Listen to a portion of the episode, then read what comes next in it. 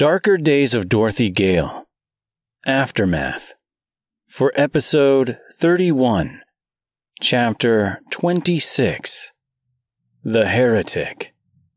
And Canto 10 of Dante's Inferno. Well, well, well. Here we are again. Another week, another canto, another collection of sinners. You know, this story is really depressing. And it's only going to get more so the further along we go. So, to lighten the mood, just a tad, I would like to tell you a quick joke. Knock, knock. Did you did you say who's there? I'm going to assume you did, but uh, you know what? Let's let's try again. I'll I'll go ahead and cover both portions this time. Knock knock. Who's there? Not a heretic, because they're all burning in the fiery pits of ha- Ah, wait a minute. That wasn't very funny, was it? In Canto 10, Dante and Virgil arrive in and travel through Circle 6.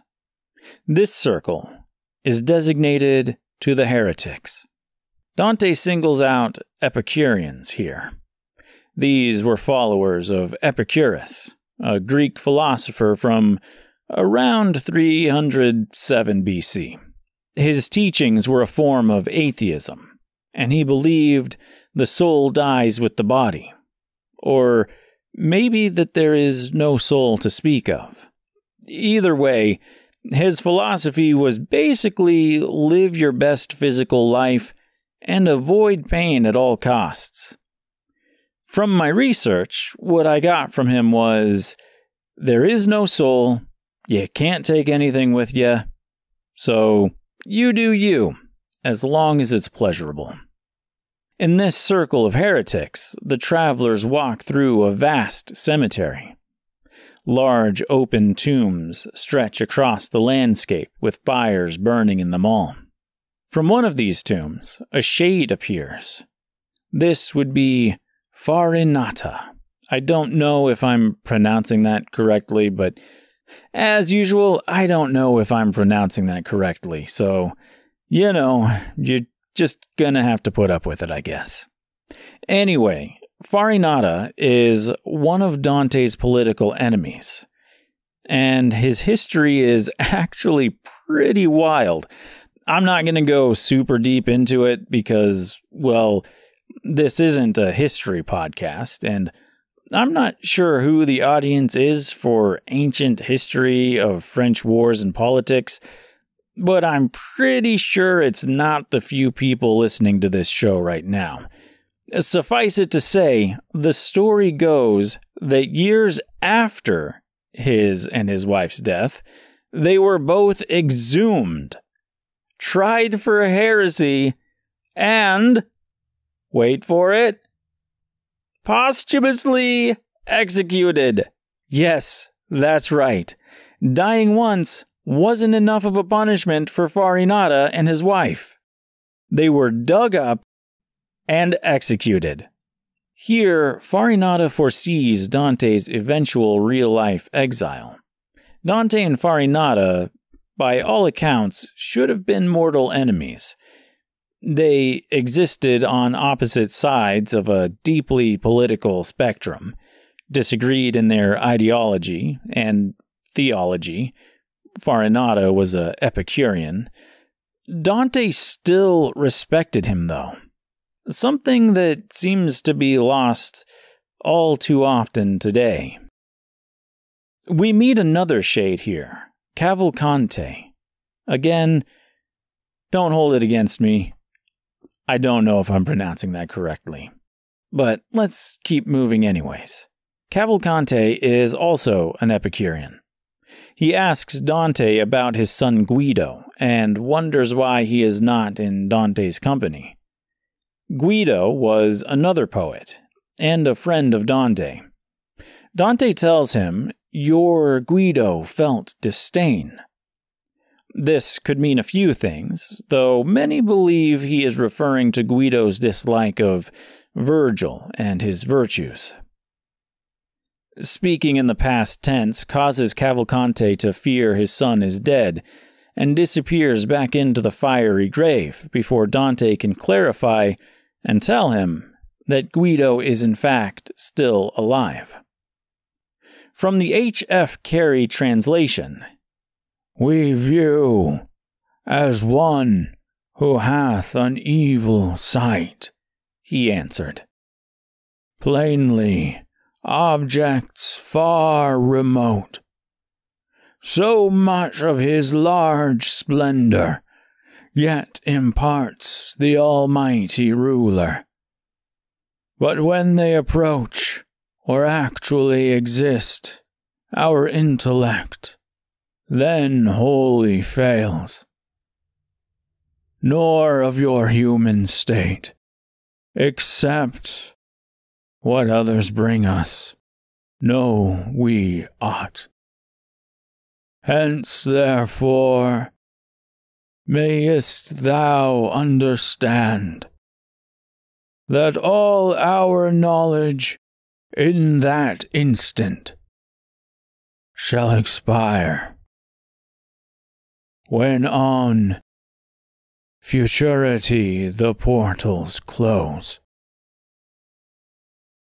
I'm no scholar, obviously, but what I take from this, based on notes from other translations and commentators, my own research, and my own personal ideals, is this. These souls can only see the past and future while the present is a blur to them. Therefore, Cavalcante questions Dante of his son and does not know if he is alive or dead. The space between the past and the future is constantly moving for them. As the future becomes the present, as the present draws near, that is, it begins to blur and become unknown until it becomes the past. Dante doesn't specify the window of time for this present, however. Is the present defined as one year, two years, three? Or is it only days or weeks? Personally, I assume it's a couple of years at least. Farinata tells Dante he will be exiled at some point. But how far into the future he's looking, I don't know. I'm sure there's a source out there that can tell you that, or at least give you an estimate. In fact, I think the Dante's History podcast probably sheds a little bit of light on that question. That guy knows his stuff. Cavalcanti's son must be dead in the future that he sees if he's asking Dante, but he must be alive in the past that he sees. Does that make sense? I feel like I'm talking in circles at this point. Anyway, it's interesting that these souls are granted this unique vision of the world above. While Dante ascribes careful and meticulously crafted symbolism in almost every aspect of his story, I do not. Or at least, not the same symbolism. The idea that the vision of the future becomes a undetailed blur as it draws near is similar to what we saw in the last chapter with Dorothy and the figure on the riverbank. The similarities end there. It's not necessarily the same theology or same symbolism. The figure Dorothy meets is not representative of time and space but instead a physical force she will deal with later. In chapter 26 of Darker Days of Dorothy Gale, The Heretic, I give you just a taste of Dante's work. What you heard this week on the podcast was actually longer than what was originally written. If you're one of the 10 or so people that have a physical copy of the book, You'll notice this episode is about twice as long. And even then, the revised and lengthened version is still pretty short. The original writing was pretty much just the stranger meeting the lion in the woods, taking him back to his camp, and giving him a bowl of soup while explaining they would be moving on in search of the lost queen. Instead of presenting the lion with a dead Kalidah, which of course is a reference to the lion's past, he was presented with a large bowl of soup. A bowl of soup. Really? A bowl of soup? That's it? Who the fuck gives a malnourished lion a meager bowl of soup? What was I thinking? And what about all that crazy history about Epicurean beliefs? I totally skimped on this chapter the first time through. While the additions to it don't touch on the visions of the future or the past, and the flaming tombs and the graves are kind of glossed over, I feel like I got to the core of what makes a heretic a heretic. It's the idea that a person doesn't fall into a rigid belief system that makes them heretical. Not only does it make them a heretic, but death is not punishment enough for such egregious beliefs. Or non beliefs, I guess. Anyway, this is the beginning of a brand new story arc. And the lion, once again, has a purpose in life. If I missed something or failed to address something you feel I should have, or goofed on my summary of Dante's Inferno, which, let's face it, is always a possibility, let me know. I'm always open to questions, comments, or constructive criticism. You don't have to like this show. I don't know why you're listening if you don't, but, you know, like it or not, you can be nice. I know you can. I believe in you. A quick rundown of the ways you can get in touch with me is Dark Days of Dorothy Gale at Outlook.com, at Dark Dorothy G on Twitter and TikTok. Alternately, there's at The Ordinary Sun, that's S U N, on Twitter, TikTok, and Instagram. And of course, if social media isn't your jam, there's always the official Dark Days website, ddofdg.com. You can find links to t shirts and stickers and stuff there as well.